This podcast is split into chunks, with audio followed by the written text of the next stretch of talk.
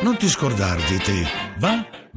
Vacci a vaccinarti, per favore. Vacci è imperativo presente del verbo star bene. Per prevenire influenza, polmoniti e altre malattie. Vacci a vaccinarti, per favore. Vacci a vaccinarti. Non ti scordare di te. Campagna di happy aging per la vaccinazione over 60. Tutta la città ne parla. Buonasera. Buonasera. I will make America great again. Vuole rifare l'America grande. I want to change America. Vuole cambiare l'America. From così. Sì. To così. Oh, USA, no. USA, USA, USA. Alala. Eh? Mm? Eh? Sorry, too much enthusiasm. Troppo entusiasmo. Listen to me. Sì. Where are the journalists? Sono qui. Where are? In front of you, davanti. Guardi. Oh. Sì. Are there some question for me? Sì, beh, intanto buonasera. Stop. Who are you? Eh? Who are you? Sono il giornalista. Are you gay? No. Are you Muslim? No. Messicano no. Indian? No. Jewish? Ebreo? No. Communist? No. Aiuto, che paura. It's okay. Infatti, it's okay. It said no. Ho detto no, infatti. Calm down, please, calm down. Ecco. Six Platz. Come six Platz? Ma cosa dice? No, vabbè.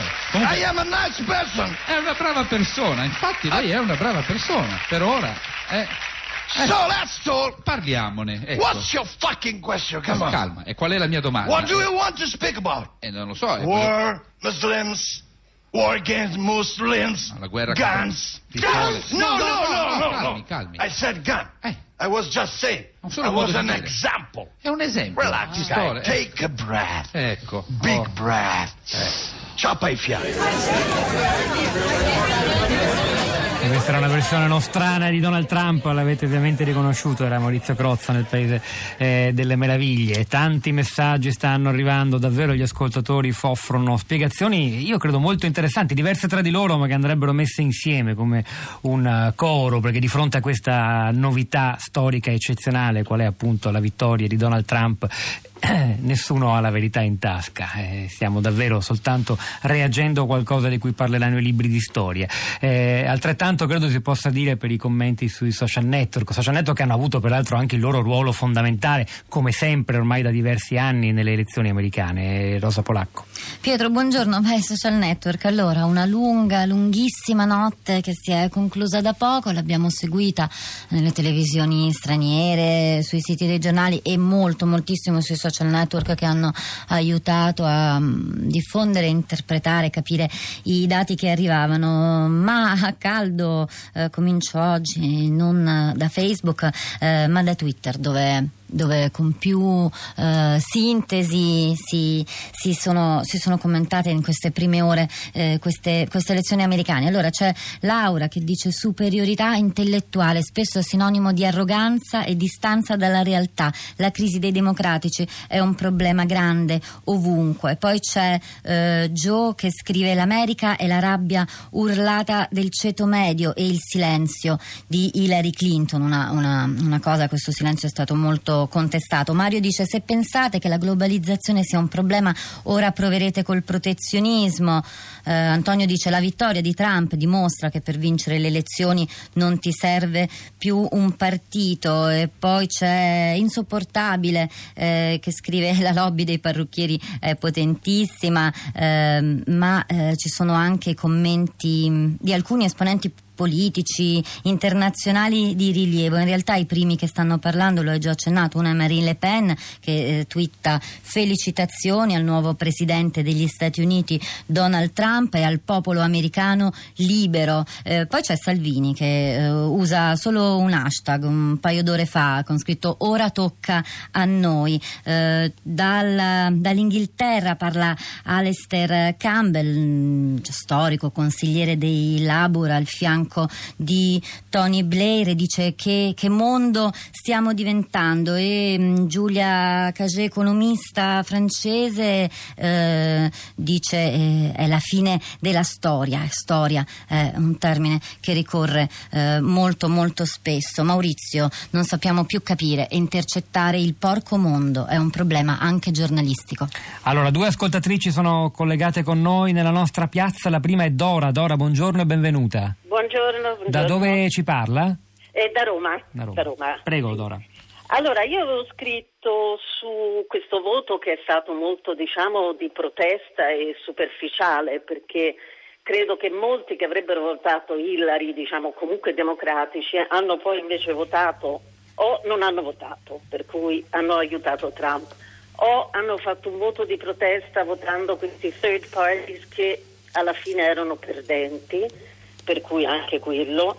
E niente, insomma, credo che ci sia molta protesta in questo voto, ma che ci sia più un non voto, cioè un non che alla fine è perdente, cioè non è stato magari votato Trump, ma è stato votato altro, cioè che poi ha aiutato Trump, che è un perdente comunque, un multimiliardario che ha perso soldi, cioè non lo so, io sono molto, molto scioccata, È stata chiarissima comunque, Dora, grazie. Elena, buongiorno, benvenuta. Sì, buongiorno. Da dove ci parla, Elena? Io parlo da Milano.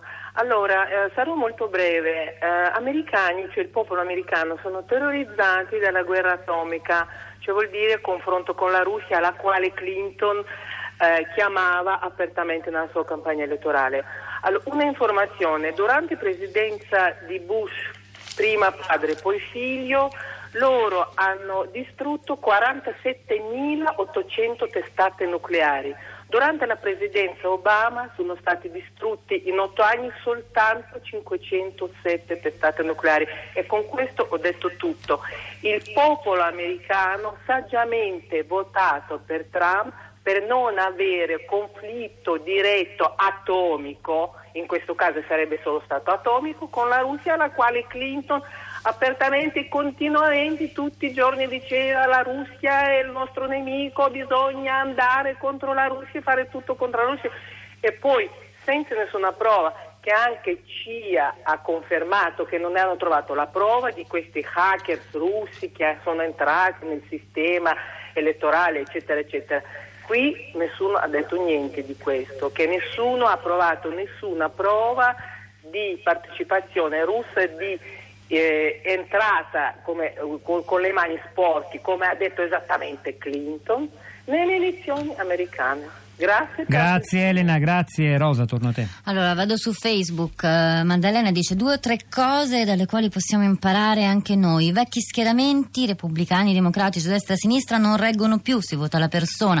Questo è stato un voto anche contro Obama, che non è riuscito a mantenere tutte le sue promesse. Ha vinto la maggioranza silenziosa, quella che si vergognava di dire che avrebbe votato ciuffo pazzo. Ha vinto la rabbia, lo scontento del paese profondo e soprattutto la voglia di cambiamento. La Clinton è stata una candidatura sbagliatissima, troppo di continuità, donna e soprattutto antipatica, lontana dalla parte della casta. Quando l'elettore diventa spettatore non sceglie secondo criteri razionali, sceglie come per i talent show il più vicino, il più simpatico, e il candidato più simpatico in America era Trump. Valentina dice: non sono affatto sorpresa, anzi ero abbastanza certa che finisse così. Le persone che si sentono alla periferia delle scelte hanno sfidato le istituzioni del mondo, purtroppo dalla parte sbagliata. C'è anche Carmelo che dice: Trump è presidente, cosa ho continuato a dirvi da almeno un paio di mesi? Tutte le previsioni e i sondaggi falsi e tendenziosi sono stati smentiti, gli umori e le aspettative della gente normale non si capiscono vivendo nei salotti e pontificando nei talk show. Parecchie cose certamente cambieranno anche da noi, passando per la Russia di Putin. Maurizio, buongiorno e benvenuto. Buongiorno. Da dove ci parla, Maurizio? Da Bologna. Prego. E secondo me uno dei problemi fondamentali è quello dell'informazione, nel senso che adesso tutti gli analisti, i giornalisti stanno cercando di spiegarci cosa è successo, quando non hanno capito assolutamente nulla di quello che stava succedendo. La stessa cosa gli economisti: c'è una grande crisi economica, non sanno prevedere nulla, poi dopo ci spiegano come uscirne. Secondo me dovrebbero queste persone uscire nelle strade, parlare con la gente, entrare in contatto con la realtà.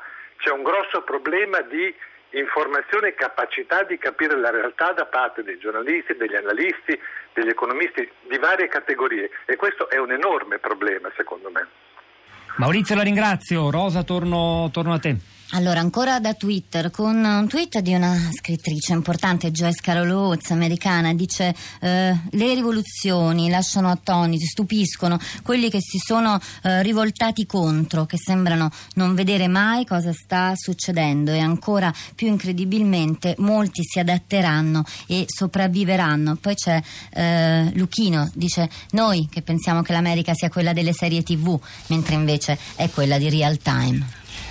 Francesca mi dice: peccato che abbiate pubblicato così pochi sms, mi sarebbe piaciuto leggere i commenti degli ascoltatori. È vero, li pubblichiamo subito perché in realtà sono arrivati, sono numerosi, come quello di Bruno da Campodarsico, che scrive: credo che dovremmo dire le cose come stanno, Trump ha vinto grazie alla sua campagna contro l'immigrazione ispanica e musulmana, che in momenti di crisi economica, specialmente del ceto medio e dei bianchi, toglie loro il lavoro. Trump si adeguerà a quelle che sono le leggi di mercato in ambito globale e faticherà molto a mettere in atto quanto promesso, perché la realtà si presenterà ben più diversa e difficoltosa. Qui sa, noi immaginiamo che Salvini e Grillo staranno già festeggiando, vista la loro posizione in merito a immigrazione e globalizzazione. E così è, Rosa, in effetti. Così è, continua perlomeno a Salvini. In realtà di reazioni di Grillo Facebook non ne conosciamo, credo. No, le reazioni di Grillo ancora non le conosciamo, conosciamo quella di qualche altro rappresentante della nostra politica, ma insomma ve le potete andare a cercare tranquillamente su Twitter e su Facebook. Luca scrive: uno come Reagan si narrava tramite un personaggio popolare e di fantasia come Rambo. Oggi il personaggio popolare e di fantasia è il presidente stesso. Insomma, le reazioni sui social sono molto scioccate e anti-Trump, però insomma c'è qualcuno la pensa diversamente. Assunta dice: Obama è risultato il peggior presidente degli Stati Uniti dalla fine della seconda guerra mondiale ad oggi, lo dissero gli americani interpellati in una ricerca. Il commento di Assunta è più lungo, lo ritrovate su Facebook, andate a leggerlo, partecipate alla discussione di oggi che continuerà nei prossimi giorni. Avevo annunciato che la nostra trasmissione era l'inizio di una staffetta, di una parte di mattinate di Radio 3 dedicata a questo giorno davvero storico e rivoluzionario, e infatti sono entrate in studio con noi e gli lasciamo volentieri la parola e il microfono Anna Maria Giordano e Anna Mazzone. Buongiorno Anna Maria. Buongiorno. Anna Maria, ti lascio la parola, tu che ti occupi ogni venerdì di Europa, leggendo un messaggio di Lucia. Sai, molti ascoltatori stamani a prima pagina si sono focalizzati anche sulla reazione dell'Europa. Sentito. Noi tra l'altro ieri a Tutta la città ne parla avevamo proprio pensato come l'Europa deve reagire alle elezioni americane. Bene, Lucia dice: adesso è necessario che l'Europa si rende conto che deve affrontare una situazione in cui gli Stati Uniti non sono più interessati alla sua sopravvivenza. Questa è Lucia da Udine. Chissà come reagirà, chissà se si ricompatterà. Che farai, Anna Maria? Allora, cosa sta per continueremo succedere? A raccontare l'America che è andata a votare, continueremo a raccontare questa notte che ha cambiato il futuro del paese e che probabilmente cambierà anche il nostro. Vogliamo cominciare con le parole di Obama, del presidente che è ancora in carica, che tanto per continuare a parlare americano ha detto: il sole sorge ancora, a prescindere da quello che accadrà l'America rimarrà ancora la più grande nazione del mondo. Proviamo ancora a raccontarla, a riscoprirla, andando dall'Ohio alla Florida, da Washington a New York tra poco con i nostri ospiti. E allora noi vi lasciamo il microfono, c'è solo un breve spazio pubblicitario e Tutta la città ne parla ritorna domattina alle 10.